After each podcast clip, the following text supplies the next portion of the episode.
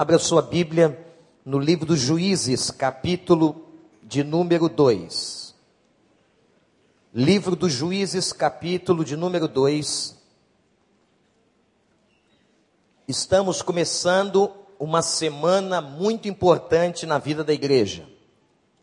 Pela primeira vez, nós vamos estar fazendo um congresso, um evento onde estamos unindo as forças de jovens e adolescentes.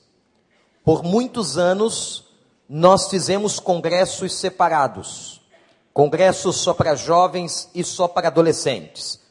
E aconteciam num período apenas de três dias, quatro dias. Essa vez, aproveitando as férias da juventude da igreja, quando eu falo juventude, falo de jovens e adolescentes, nós estaremos esta semana inteira, como igreja, num grande esforço evangelístico e de edificação, para os nossos jovens e para todos nós. O evento não é apenas para eles, mas é para todos nós, que nós temos total ligação com eles, irmãos. Nós somos parte do mesmo corpo. Os nossos filhos, os filhos de muitos dos irmãos, estão inseridos nessas faixas etárias. Aqui está uma realidade da família. E eu disse à nossa equipe pastoral: vamos investir, vamos trabalhar para que tenhamos uma semana muito abençoada.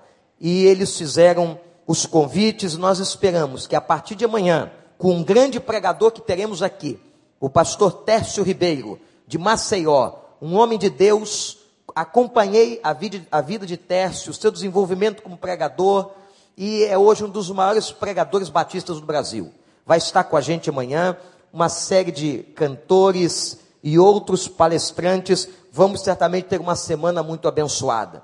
E nesse domingo, eu quero tratar de manhã e de noite sobre esta nossa relação, sobre este vínculo que nós temos com a juventude, com os adolescentes da igreja, com os jovens da igreja e veio ao meu coração esta passagem de Juízes capítulo 2, e eu passo a lê-la no versículo de número 1. O anjo do Senhor subiu de Gilgal a Boquim e disse: Tirei vocês do Egito e os trouxe para a terra que prometi com juramento dar a seus antepassados. Eu disse: Jamais quebrarei a minha aliança com vocês e vocês não farão acordo com o povo desta terra, mas demolirão os seus altares, porque vocês não me obedeceram. Por que vocês não me obedeceram? Portanto, agora lhes digo que não os expulsarei da presença de vocês. Eles serão seus adversários, e os deuses deles serão uma armadilha para vocês. Quando o anjo do Senhor acabou de falar a todos os israelitas, o povo chorou em alta voz. E ao lugar chamar, chamaram Boquim. Ali ofereceram sacrifícios ao Senhor. Depois que Josué despediu os israelitas, eles saíram para ocupar a terra com a sua herança. O povo prestou culto ao Senhor durante toda a vida de Josué e dos líderes que sobreviveram a Josué e que tinham visto todos os grandes feitos do Senhor em favor de Israel. Josué, filho de Num, servo do Senhor, morreu com a idade de 110 anos. Foi sepultado na terra de sua herança em Timnat-Eres, nos montes de Efraim, ao norte do monte Gaás. Depois que toda aquela geração foi reunida aos seus antepassados, surgiu uma nova geração que não conhecia o Senhor e que ele e o que ele havia feito pelo povo de Israel. Que o Espírito Santo nos abençoe. Meus irmãos, vamos imaginar que Jesus não volte daqui a 30 anos. A volta de Jesus pode ocorrer em qualquer momento. Sobre isso ninguém sabe a hora nem o dia, mas imaginemos que ele não volte nos próximos 30 anos. Muitos de nós não estaremos aqui. se ele não voltar daqui a 50 anos, a maioria de nós não estará aqui. Se ele não voltar daqui a 100 anos, provavelmente nenhum de nós estará aqui. Quem estará sentado nos bancos desta congregação, nesta casa de oração? Será que os filhos, dos filhos que apresentamos aqui hoje, será que aquela geração que virá terá o prazer que você teve hoje de manhã quando acordou e disse: Alegrei-me quando me disseram, vamos à casa do Senhor. Lembra esse versículo? Você pode recitá-lo comigo agora? Alegrei-me quando me disseram, vamos à casa do Senhor. De novo, gente, toda a igreja, alegrei-me. Será que eles vão ter esta mesma alegria?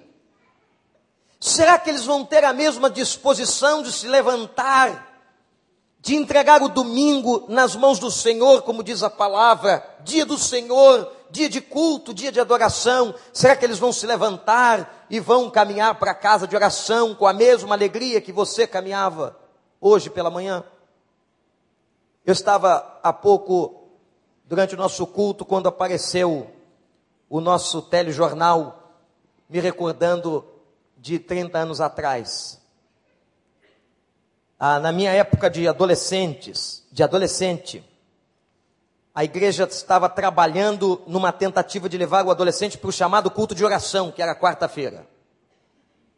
Porque naquela época havia uma dificuldade, mas o adolescente dependia do pai. Mas naquela época não havia também tanta violência e o adolescente podia ir à igreja sozinho, ainda que caminhando, ainda que pegando um ônibus, como muitos faziam naquela época. Os pais não tinham o hábito, não era muito comum os pais levarem seus filhos de carro. A luta era para que às quartas-feiras, no culto de oração, o adolescente, o jovem tivesse amor pela oração e aprendesse a orar. Depois o tempo passou e nós começamos a ficar preocupados em levar o adolescente, o jovem, para participar da chamada escola bíblica dominical. Era uma escola da Bíblia, como temos até hoje aqui, e sempre a teremos, pelo menos enquanto eu estiver neste ministério, porque eu acho a escola bíblica fundamental na vida de uma igreja, insubstituível.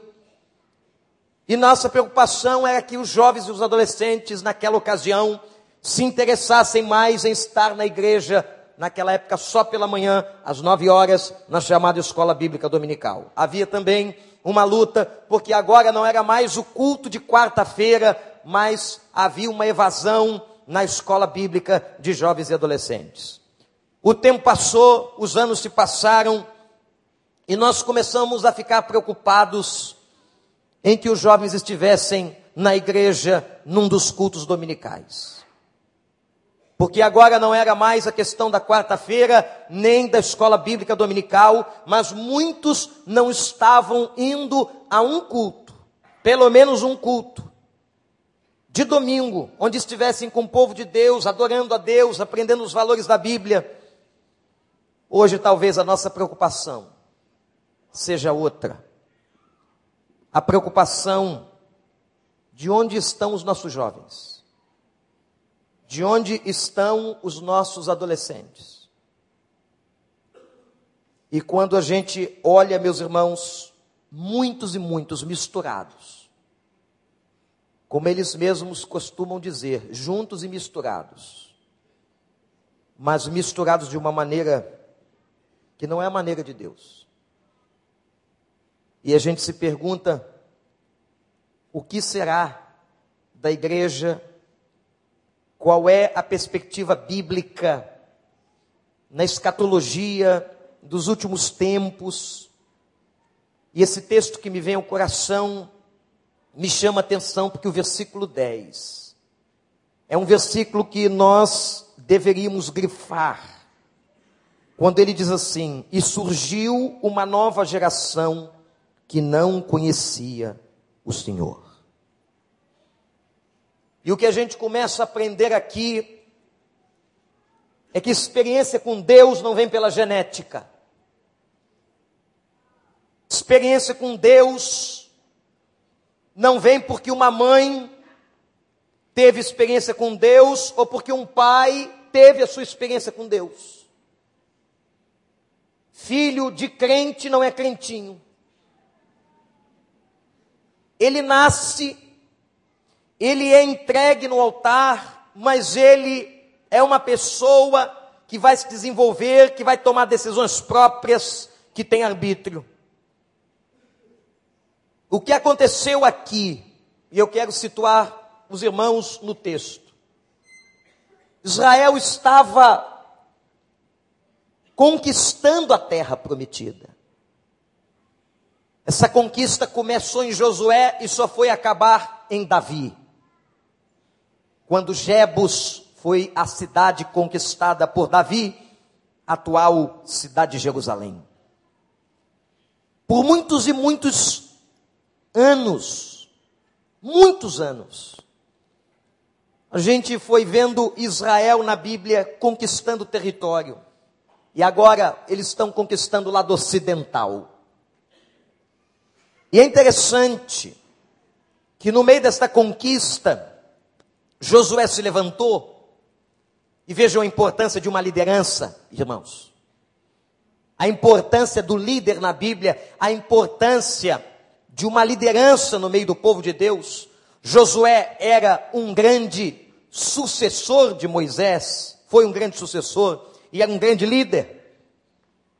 E no tempo de Josué, Josué chamava o povo à responsabilidade e dizia assim: Eu não sei a quem vocês estarão servindo, mas eu e a minha casa serviremos ao Senhor. Ele, como sacerdote, como homem de Deus, tomou a decisão, assumiu, e o que, que o povo fazia? Vendo o seu general, vendo o seu líder, assumindo aquela postura, o povo seguia e decidia e declarava: Nós também, a nossa casa também servirá ao Senhor. Mas Josué morreu. Quando Josué morreu, o povo entrou num momento de caos, num momento terrível em relação à liderança. Não se levantou um líder. Havia um vazio naquele momento e a decisão que foi tomada foi que surgiriam juízes. Por isso o livro de juízes está na Bíblia. Treze juízes, treze juízes governariam o povo durante um grande período, até que o povo percebeu que os juízes não eram suficientes, aquela forma de administração não era suficiente e começam a clamar por um rei e Deus depois lhes dá o rei Saul. Mas durante aquele período dos 13 juízes, nós vemos aqui o texto que lemos, a morte de, Mo, de Josué, esse período de caos, e neste momento, é nesta hora que se levanta uma geração que a Bíblia diz que não conhecia o Senhor. E aqui, meus irmãos, eu queria que nós todos, se você tem filhos, se você tem neto, se você é adolescente, se você é jovem, se você conhece alguém mais novo que você, que você pensasse comigo o seguinte: primeiro, como é que tudo começou? Por que, que se chegou a um ponto como este, de uma geração nova que não conhecia Deus? Onde estava o problema? Onde começou o problema? Pais que estão aqui, avós que estão aqui, irmãos, amigos. Tudo começa.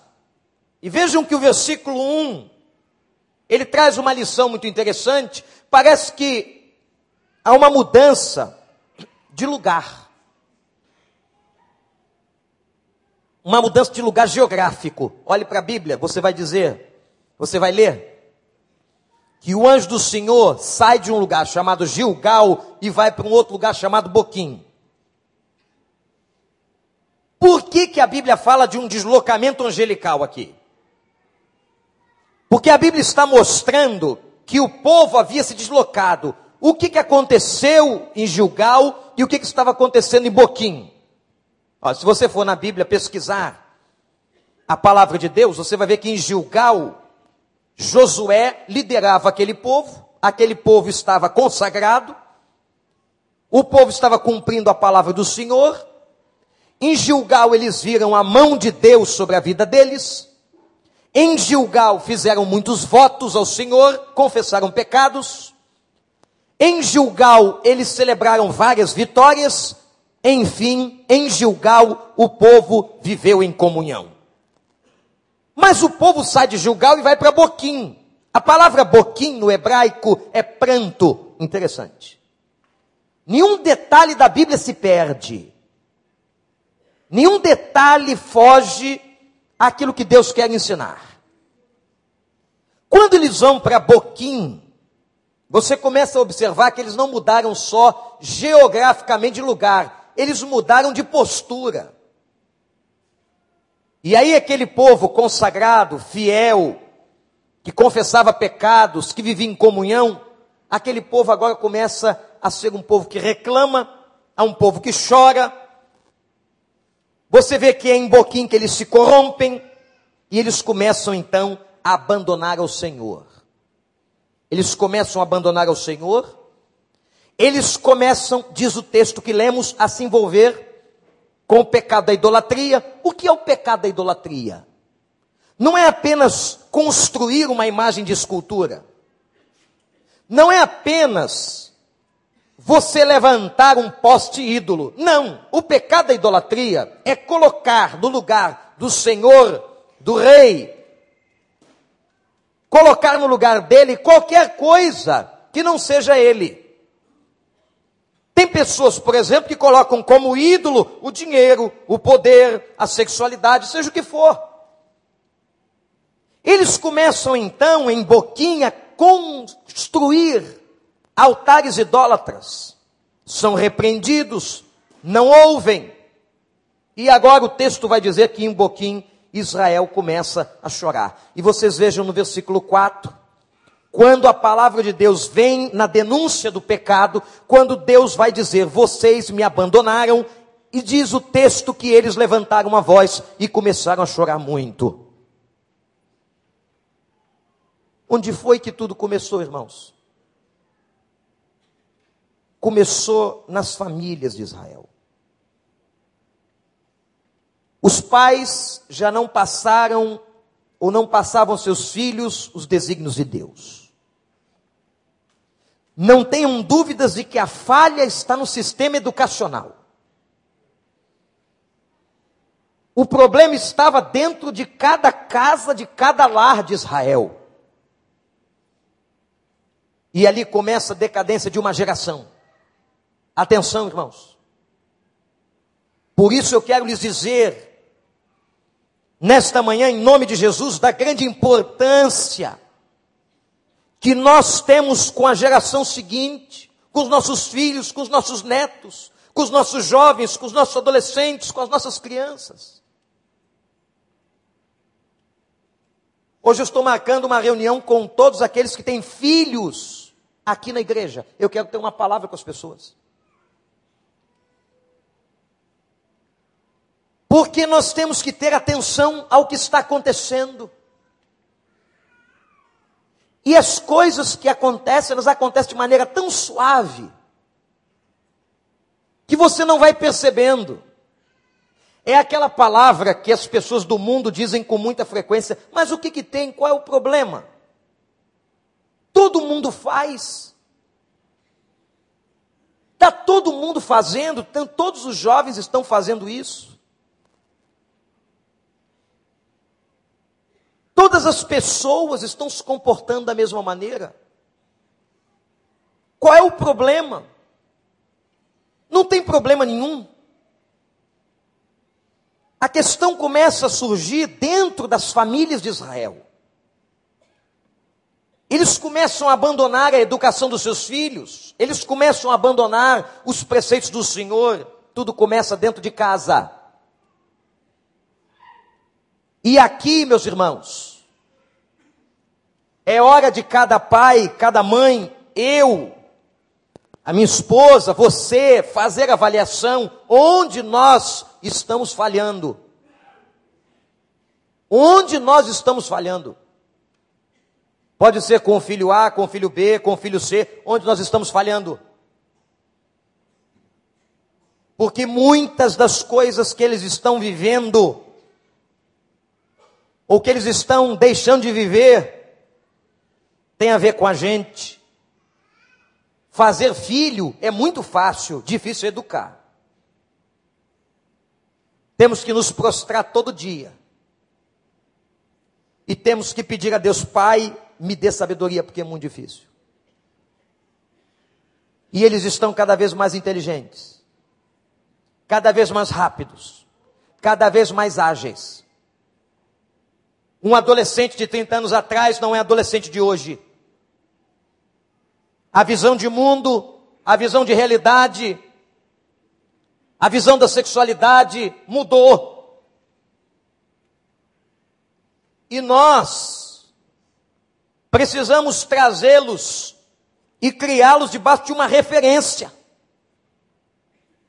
Porque se um povo não tem referência, ele está perdido. Qual é a nossa referência? A nossa referência é a palavra de Deus. A nossa referência são os preceitos que estão neste livro. Aqui está a nossa referência. Quando você, pai, mãe, acorda cedo no domingo, um dia que você podia descansar um pouco mais, trabalhou a semana toda, mas você acorda cedo para colocar o café na mesa para os seus filhos e trazê-los à igreja, isso é investimento. Quando você os deixa na escola bíblica, no recriança, isso é investimento. Eles, neste momento, muitos pais que estão aqui, os seus filhos estão sendo impregnados com esta palavra. A Bíblia diz o seguinte: ensina a criança ao se deitar e ao levantar. Escreve nos umbrais da porta. Porque, meus irmãos, o que eles vão levar para a vida é isto aqui. O que eles vão ser amanhã tem que estar baseado nesta palavra. Não importa. Podem amanhã serem homens ou mulheres muito ricas, mas se não estiverem na palavra, estão desagradando, estarão desagradando o coração de Deus. Temos que voltar à referência. Mas sabe por que nós não voltamos à referência? Porque nós perdemos a referência. A geração que não conhece a Deus começou a desconhecê-lo nos pais. E nós começamos a falhar. Nós temos falhado no sistema educacional dos nossos filhos. Ah, porque vemos a mãe do outro fazer assim, o pai do outro faz assim, não tem problema, vamos fazendo assim, é a atualidade, é a moda, a gente tem que se contextualizar e começamos a dar uma série de desculpas e começamos a abrir a guarda e vamos abrindo a porta, abrindo a porta, abrindo a porta, daqui a pouco a porta está completamente aberta e a gente perdeu o controle. A questão não é bem de controle, a questão é de princípio, a questão é de influência. Eu tenho que ter competência para influenciar o meu filho de uma tal maneira que ele veja Jesus. Isso é dificílimo. Se os pais não estão aos pés do Senhor, os filhos não vão para os pés do Senhor. Se os pais não oram, os filhos não oram. Se os pais não leem a palavra, os filhos não vão ler a palavra. Se os pais não têm amor pela igreja, os filhos não terão amor pela igreja. Agora nós temos que entender onde foi que aconteceu o erro. Esta resposta é só cada um que pode dar na sua realidade familiar. Eu não posso e nem posso julgar ninguém. O que vocês têm que fazer, pais? O que nós temos que fazer é incutir-lhes a palavra. Porque eles vão ficar adultos, eles vão se desprender de nós. Na adolescência, está com o pai e com a mãe, passa a ser mico, como eles dizem. Na nossa época era careta. Vai mudando só o termo, mas é a mesma coisa. Depois, na juventude, eles começam a ir só, e vão trabalhar, vão ganhar o dinheiro deles, e vão começar a viajar, fazer outras amizades, e vão embora. Vão embora. E aí eles começam a vir na sua casa, quando eles casarem, no início do casamento, todo domingo. Por quê? Saudade da comida da mamãe, e também uma forma de ele matar aquela saudade do ninho onde ele estava vivendo a vida toda. Mas daqui a pouco começa a se distanciar. Aí vem a segunda, o segundo momento quando tem vem o netinho, aí acontece ao contrário, é a mamãe que vai na casa deles. Aí chega a vovó para ver o netinho. Mas o tempo passa e a vovó vai para o céu e o vovô também o que é que fica? Fica a palavra. A vida é assim. Não criamos nossos filhos para nós. Criamos nossos filhos para que sejam cidadãos do reino. Para que sejam servos e servos do Senhor. Meus irmãos, a única coisa que nós podemos dar a eles é educação. Eu vejo às vezes tantos pais preocupados em deixar heranças para os seus filhos. Não, eu quero, o meu sonho é dar um apartamento para cada filho. Que bom. Mas se você der apartamento sem Bíblia, não valeu nada. Se você deixou uma caderneta de poupança, uma aplicação financeira gorda, sem Bíblia, não valeu nada. Você precisa entender que o que você tem que deixar para ele é a palavra de Deus. Amém ou não? Amém. Eu estou dizendo alguma coisa fora da Escritura?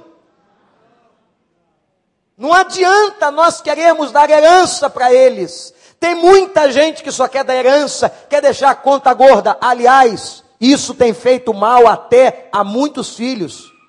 Filhos que não aprendem a conquistar, a só receber, e acham que mundo, o mundo vai girar nos seus pés. Foi lá em Boquim que eles começaram a se degringolar. E eu percebi aqui, segunda parte da nossa reflexão, que existem alguns sinais no texto porque que aquela geração não conhecia o Senhor. Anote os sinais. Eu vou mencionar cinco sinais. Sinais que evidenciam por que aquela geração estava longe de Deus.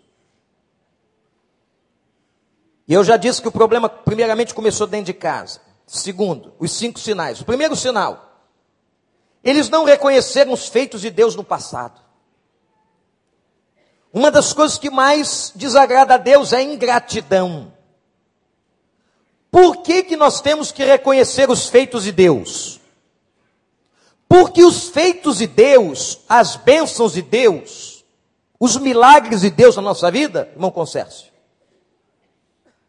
vão nos ensinar e mostrar que Deus está conosco, a sua presença, e solidificam a fé. Por isso que a palavra de Deus diz assim, lá em Lamentações: tragam à memória tudo que lhes dê esperança. Tudo aquilo que Deus fez, que Deus está fazendo, todas as vitórias, os feitos de Deus, eles começaram a esquecer. Ou eles começaram a não receber dos seus pais. Segundo sinal, de desconhecimento de Deus, eles não tinham gratidão no, no coração.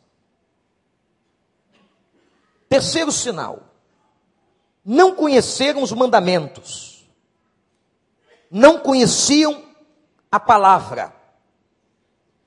Quarto sinal, não experimentaram o poder de Deus. E o quinto sinal, não tinham eles mesmos experiências com Deus. Esses cinco sinais são claramente vistos no livro de Juízes.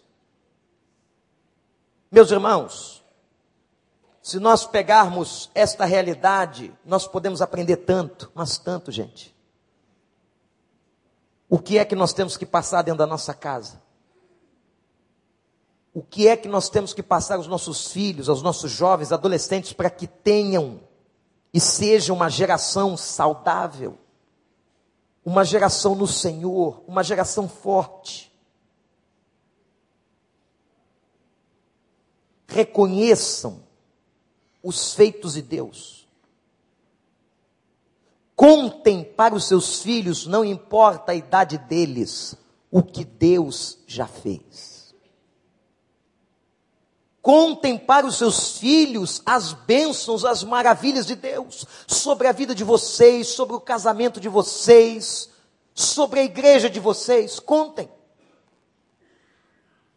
Mostrem para eles, vamos mostrar aos nossos jovens e adolescentes, às nossas crianças, as grandes coisas que Deus tem feito por nós e que nos deixam alegres. Disse o salmista, quem conhece repete: Grandes coisas fez o Senhor por mim, e por isso estou alegre. Mas no primeiro do plural diz assim a palavra: Grandes coisas fez o Senhor por nós, e por isso estamos alegres. A alegria quando nós reconhecemos as grandezas e os feitos de Deus. Aleluia! Reconheça. Segundo, tenha um coração grato.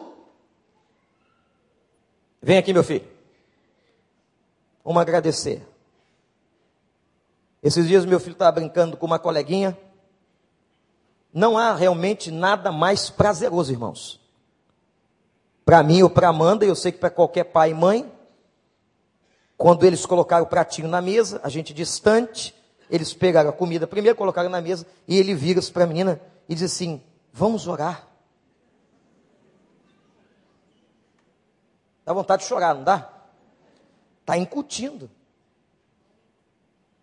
Você reconheceu, meu filho, que você recebeu tanta bênção de Deus? Você já agradeceu hoje?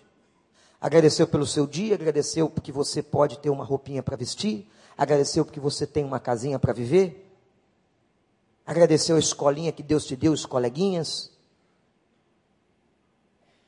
Aprender, ensinar, passar para a criança um sentido de gratidão a Deus. Terceira coisa, terceiro sinal nos ensina o seguinte: Façam com que eles conheçam a palavra. Mas ninguém dá a um filho aquilo que não tem. Porque na hora que ele entra na cozinha, no quarto, falando rápido, com um monte de ideias na cabeça, com um monte de contaminações da onde ele está chegando, da universidade, seja o que for. Se você não conhece Bíblia, você não vai ter nada para dizer para ele. Vai ficar, é, é mesmo que interessante. É bem capaz de você se converter o que ele está dizendo. Agora, quando você tem Bíblia na ponta da língua, dizendo para ele assim: Filho, a palavra de Deus diz isso. Sobre este assunto, o Senhor nos ensina assim. Você vai incutindo na criança. Você vai passando para o seu filho, para o seu jovem, para o seu adolescente, para outra geração os princípios de Deus. O quarto sinal nos ensina o seguinte: quais foram as experiências que vocês tiveram com Deus? Pergunte a eles. Vocês estão experimentando o Senhor e o poder do Senhor? Filho, você passou na universidade, você agora teve uma boa avaliação do Enem, graças a Deus. Você tem estudado, você tem conseguido conquistar vitórias na sua vida, poder de Deus. Ensiná-los que Deus está presente, fazendo, agindo. Que Deus está sobre a vida deles com poder e graça. Mas o que aconteceu naquela geração, meus irmãos, foi que o problema começou nas casas de Israel e uma geração, diz a Bíblia, de maneira triste, dolorosa, aquela geração não conhecia o Senhor.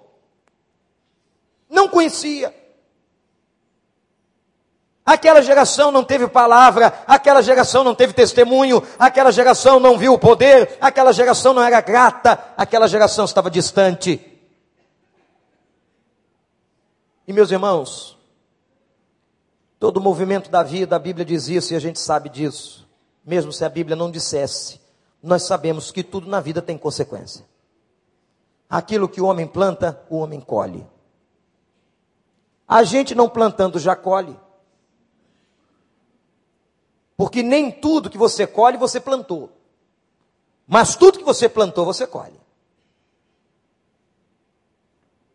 E começaram a vir na vida de Israel consequências, que aparecem nos versículos 14 e 15. Quais foram elas? E nessa terceira parte da nossa mensagem, quero falar das consequências. Primeiro, primeira parte foi onde tudo começou, dentro das famílias. Segunda parte, cinco sinais visíveis do porquê que aquela geração estava distante de Deus. Terceiro, as consequências dessa distância. Primeiro que o versículo 14 declara que as famílias começaram a ser destruídas. Deus os entregou nas mãos de invasores, diz o texto, verso 14, que as saquearam, as empobreceram e as destruíram.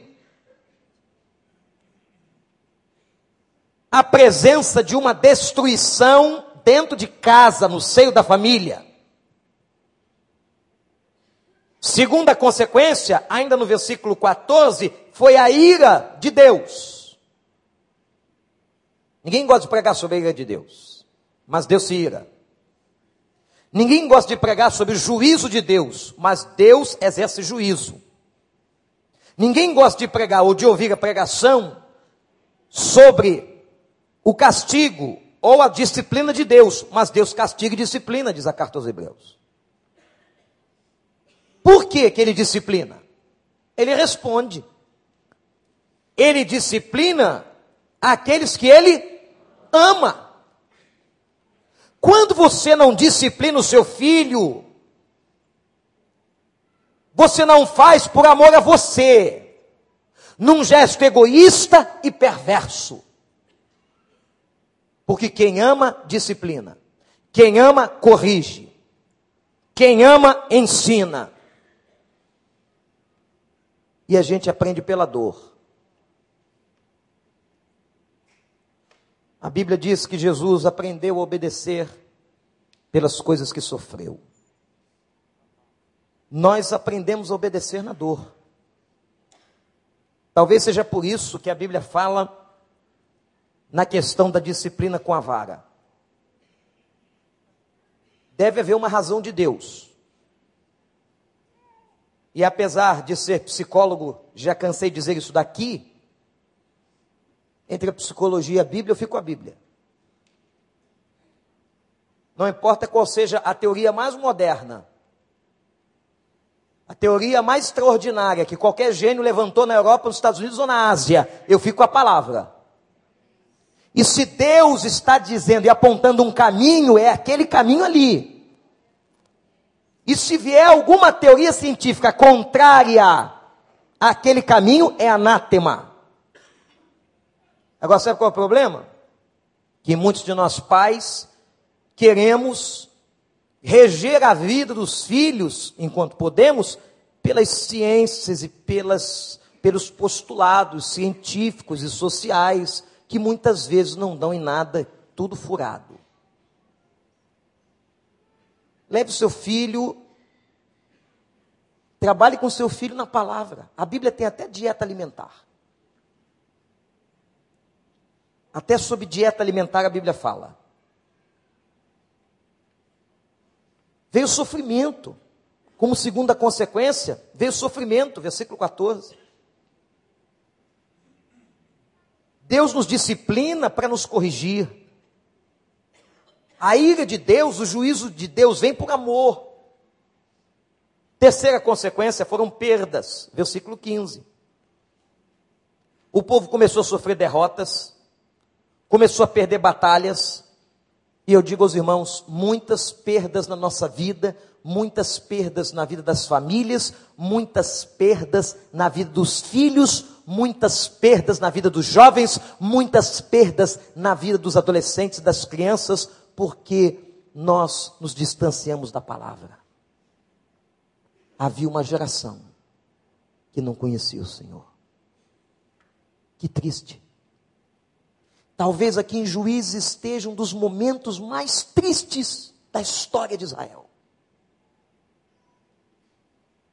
Porque a gente pensa que tudo isso aqui vai continuar para sempre, gente. José foi governador do Egito. José foi um homem respeitado por toda a sua história. José foi honrado, honrado. Mas a Bíblia diz que teve um momento, e diz assim: e veio uma geração que não conhecia José. Isto é, uma geração que não respeitou, que não reverenciou pela sua história. Você já pensou nisso? No outro dia você está falando para alguém, haverá, se o Senhor não voltar daqui a 100, 200 anos, alguém vai dizer, assim, alguém vai dizer aqui dentro assim, teve um pastor aqui, um tal de Wander, que passou por aqui, está lá na ata.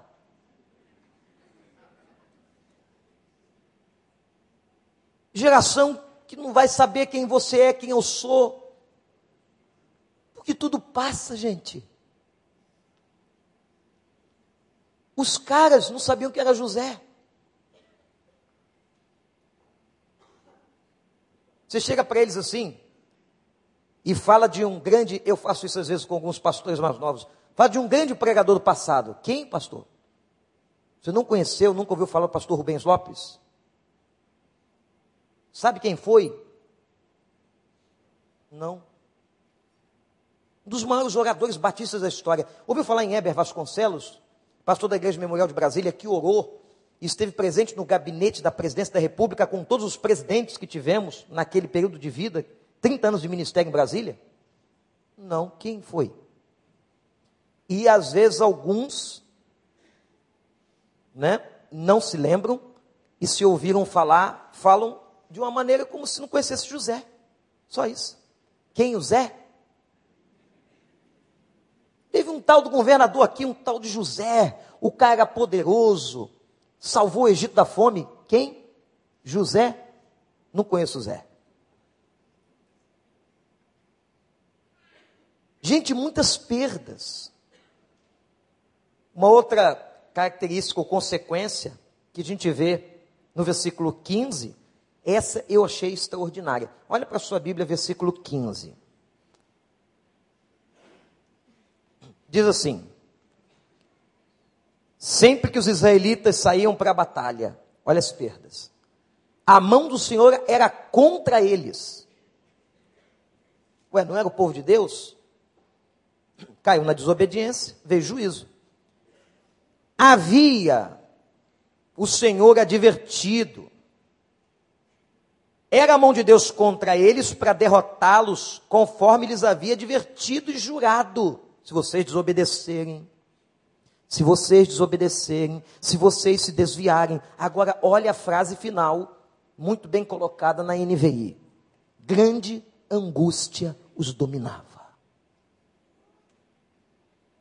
Angústia no coração. A marca da falta de paz naquela geração. Eu quero perguntar quais são as consequências que nós estamos vendo hoje. Uma geração que não conhece a Deus, uma geração mais distante, uma geração mais fraca espiritualmente, uma geração que não conhece Bíblia, que seus pais não conhecem Bíblia. Como eu disse, nós somos perdendo as coisas ao longo do tempo achando que tudo era normal. Culto de oração virou até uma coisa careta nas igrejas. Isso é careta, isso é mico. Igreja não faz mais culto de oração. Para quê? E nós estamos perdendo E o que é que foi dominando a vida dos nossos jovens? O que, é que foi dominando? Começou a dominar a vida deles algumas filosofias hoje. É claro que ninguém chega assim vai dizer, diz para eles assim, jovem, vem aqui, eu vou te incutir o hedonismo. Você hoje vai tomar um chá de hedonismo, eu vou te passar os princípios, os filósofos do hedonismo, e eu vou impregnar isso na tua cabeça. Não é assim não. Mas a filosofia do hedonismo, o que é o hedonismo? Essa palavra que vem de origem grega, é a busca pelo prazer a qualquer preço. O que vale é curtir. Uma geração hedonista, como disse Herbert Zacarias, dos maiores teólogos da atualidade, teólogo indiano, que é uma geração que pensa com o coração. Pensa com o coração, as decisões são emocionais. As decisões são emocionais. Então, se é uma busca pelo prazer, e o prazer a qualquer preço, há um movimento no mundo de pansexualização. O que, que é isso? O prefixo pan é totalidade. Tudo tem sexo, até propaganda de bicicleta. Porque a mídia e o comércio mexem com aquilo que está na cabeça, no movimento, na energia do outro, para vender. Temos hoje um mundo pansexualizado.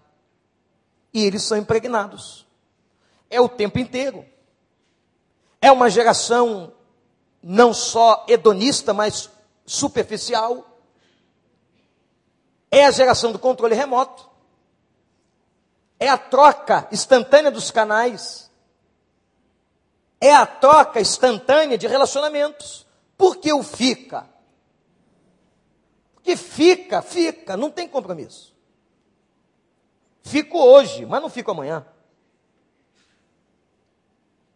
Para que compromisso? Vamos ficar todo mundo. E é uma troca, não é? Muito interessante, na nossa época, você trocava dentro da igreja uma namorada pela outra, era complicadíssimo. Uma família ficava de bico com a outra. Hoje não dá nem tempo de ficar de bico. Se você for ficar de bico, você se mata, porque é uma troca é rápido, mas não estava ontem, mas não está mais hoje. E amanhã? Amanhã só Deus sabe. Os relacionamentos são superficiais, as coisas são passadas dessa maneira, as filosofias são assimiladas, é uma geração do capital, ainda mais aqui, gente, eu tenho que pregar isso aqui, porque eu estou aqui, estou nesse contexto social, Cuidado com o dinheiro que você dá para o seu filho, para sua filha.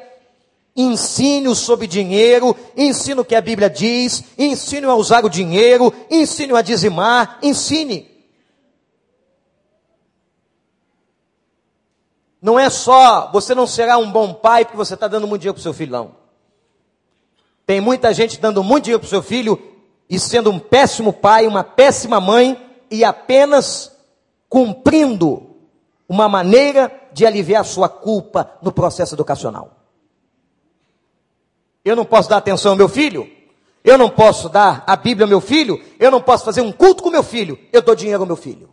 Isso é um processo psicológico claríssimo de transferência. Eu vou suprir Alguma coisa que eu não posso dar a ele, ou que eu, lá no meu inconsciente, eu sei que eu não estou dando, não estou fazendo. Cuidado com o dinheiro. Estamos no capitalismo, eles compram tudo, querem tudo, e é o tempo todo, e a troca e as coisas são feitas nesse tempo para não durar, para gerar capital, para gerar o mercantilismo, para gerar o comércio. Essa é a geração hedonista, superficial, capitalista e de relativismo moral e ético. Tudo é relativo. Tudo é relativo. Mas não pode. Não, não sei. De repente, quem sabe? Pode. Tudo é relativo. Vamos ver, de repente, ah, mas o fulano está fazendo. Se negocia com a questão da moral e da ética, com facilidade. O que, que é moral? O que, que é ética? Havia uma geração que não conhecia o Senhor. Nossa geração e a geração do século XX e do século XXI tem se caracterizado por esse hedonismo, por esse superficialismo, por esse capitalismo, por esse relativismo moral e ético, e são sincréticos. São capazes de sair daqui para boate. São capazes de ouvir uma mensagem e ir para lugares onde não devem ir. Logo em seguida tem uma facilidade de compartimentar a mente e trocar o canal na mente. Agora é igreja, então agora postura é igreja. O próximo botão é outra postura, é só apertar. Facilidade disso na mente, o compartimento, vocês já viram que eles fazem várias coisas ao mesmo tempo? E os pais não entendem? Olha para mim que eu estou falando com você, presta atenção, eu estou prestando. Mas você está no computador com iPod no ouvido, ele está digitando um texto, ouvindo música e falando contigo. E você diz assim: Isso não pode? Ah, pode. Pode. Para ele pode, ele está te ouvindo. Essa capacidade mental é coisa de uma nova geração. Eles conseguem fazer múltiplas tarefas ao mesmo tempo. Estão ligados. Só não estão muitas vezes plugados no céu, mas na terra. Ouvi um teólogo pregando dizendo o seguinte: Nós estamos numa das gerações mais promíscuas da história. onde a permissividade não é só no Brasil, é na Europa, é nos Estados Unidos, é na Ásia, é tudo igual. Eu estava no aeroporto ontem e estava vendo um monte de grupo de adolescentes, de jovens, são todos iguais. Vestem as mesmas coisas, andam do mesmo jeito, mastigam da mesma maneira. Eu tinha nada para fazer, fiquei olhando para eles. Ia pregar hoje, falei, a ilustração está ali são iguais. Aí quando fui ver, uns estavam falando uma língua asiática, tinha um grupo de adolescentes chineses, tinha um grupo de adolescentes do, da, aqui de Santiago do Chile, tudo igual. Como dizia um analista social, a língua é a mesma, é inglês. A comida é a mesma, fast food, McDonald's. A roupa é a mesma, jeans e todo mundo plugado. Quem não tem telefone hoje? Mico! Tem que ter. Telefone, comunicação rápida. Já leu uma mensagem de texto deles? Você não entende quase nada. É, parece que é um outro português.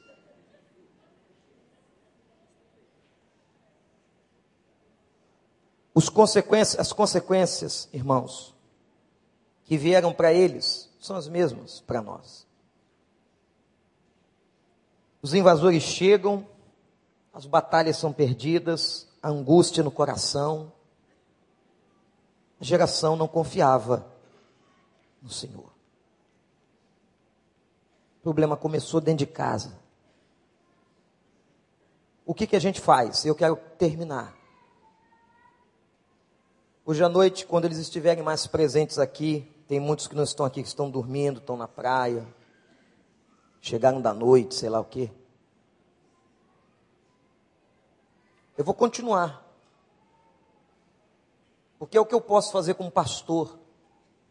E o que você pode fazer como pai, como amigo, como mãe é pregar. Você não pode fazer muito, não dá para obrigar. Não dá para dar chicotada. não dá para aprender. Você só pode ensinar. Mas o desafio nosso, primeiro, é abrir o nosso coração e a gente ir para o chão pedir perdão a Deus.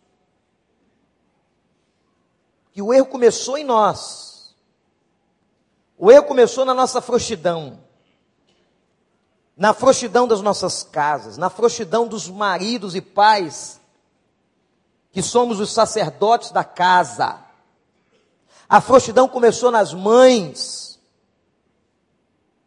que às vezes por um amor distorcido, por carências emocionais, não disciplinam seus filhos. A frouxidão começou na igreja. O que nos resta hoje é clamarmos a Deus de joelhos, pedirmos perdão pela graça e tentarmos corrigir. E só há uma coisa, gente, que nós temos que dizer, proclamar: é a palavra, a palavra, a palavra, a palavra, a palavra. É isso que nós temos que fazer. Que só a palavra de Deus e só o poder de Deus pode mudar a mente de uma pessoa, de um jovem, de um adolescente, de uma geração. Eu não gostaria de ver uma geração que só faz passeata pela maconha. Eu não gostaria de ver uma geração que só faz passeata em defesa da homossexualidade. Mas eu ainda tive o privilégio de 1990, alguns não eram nem nascidos, de participar de uma passeata com vários líderes evangélicos em Brasília, onde caminhamos pela esplanada dos ministérios e fizemos uma manifestação em frente ao Congresso Nacional, baseada no nome de Jesus uma geração que lute por direitos morais e éticos, uma geração que entenda que as cachoeiras da vida não vão parar se não mudar a essência. Os corruptos não vão morrer se não mudar a essência. Uma geração não será melhor se não mudar a essência. E a essência, quem muda, é a palavra de Deus. Gente, o problema é grave. O problema é sério. E eu vou lhes dizer uma coisa: o problema é nosso. O problema é de cada pessoa que está aqui com 80 anos, com 70 anos, com 50 anos. O problema é da igreja, o problema é das famílias, o problema é nosso. De voltarmos, de fazermos uma reflexão honesta, de nos ajoelharmos, pedirmos perdão e em lágrimas rogarmos a Deus, Pai, nos ajude a que tenhamos uma geração que conheça o Senhor. Que triste. Eu fico pensando, meu Deus, será que daqui a 50 anos esses bancos vão estar vazios?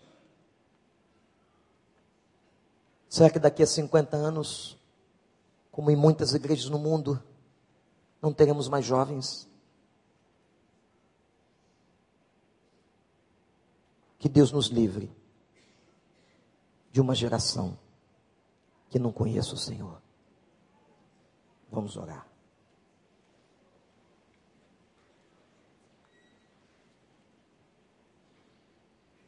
Ore você. Eu não sei quantos jovens, adolescentes ou crianças estão relacionados com a sua vida. Seus filhos, seus netos, conhecidos dos seus filhos nós vamos pedir a Deus que tenha misericórdia. Peça pelo seu. Quem quiser ficar de joelhos agora orando, fique. Quem quiser ficar em pé, como você se sentir melhor. O assunto é muito sério, gente. Que assunto sério uma geração que não conhece a Deus. Eu não quero criar o Gabriel para o inferno. Eu sei que você também não quer.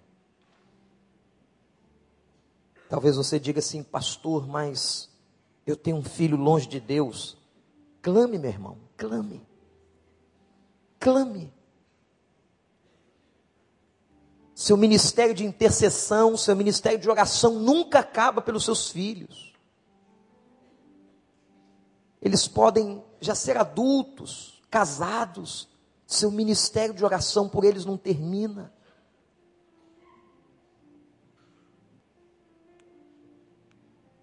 Peça a Deus para te ajudar, para nos ajudar a vermos onde erramos.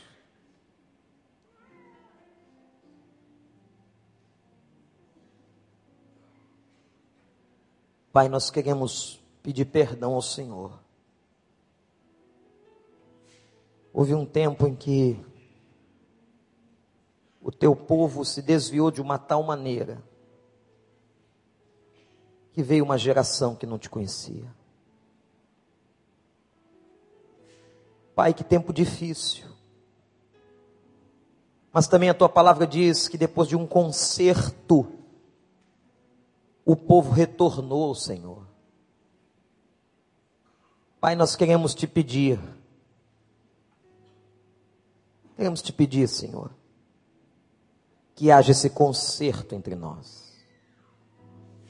Como pais, educadores, membros de igreja, nós assumimos a nossa culpa pelo nosso mau testemunho, pelo nosso mau exemplo. Oh Deus, às vezes a gente, até na frente deles, fala mal da tua igreja. A gente não ora, a gente não lê. Nós queremos confessar os nossos pecados. Sutilmente vamos aceitando os valores do mundo os valores que não são teus, e depois, Senhor, nós choramos, porque vemos uma geração que não conhece o Senhor. Tem misericórdia, Senhor. Eu te peço que o Senhor nos perdoe, mas que nós também, ó Deus, possamos caminhar em direção à correção, a correção em todas as coisas. Pai, aqueles filhos que estão distantes, traga-os de volta para os teus pés. Toca-lhes o coração, que a palavra que foi lhes incutida, talvez pouco ou pequena, possa germinar no teu poder. Que haja um retorno dos filhos, dos jovens, dos adolescentes, à tua palavra não apenas aos eventos, não apenas às baladas evangélicas, mas que haja um retorno ao compromisso com o Senhor, de vida com o Senhor. Em nome de Jesus, Pai. Amém.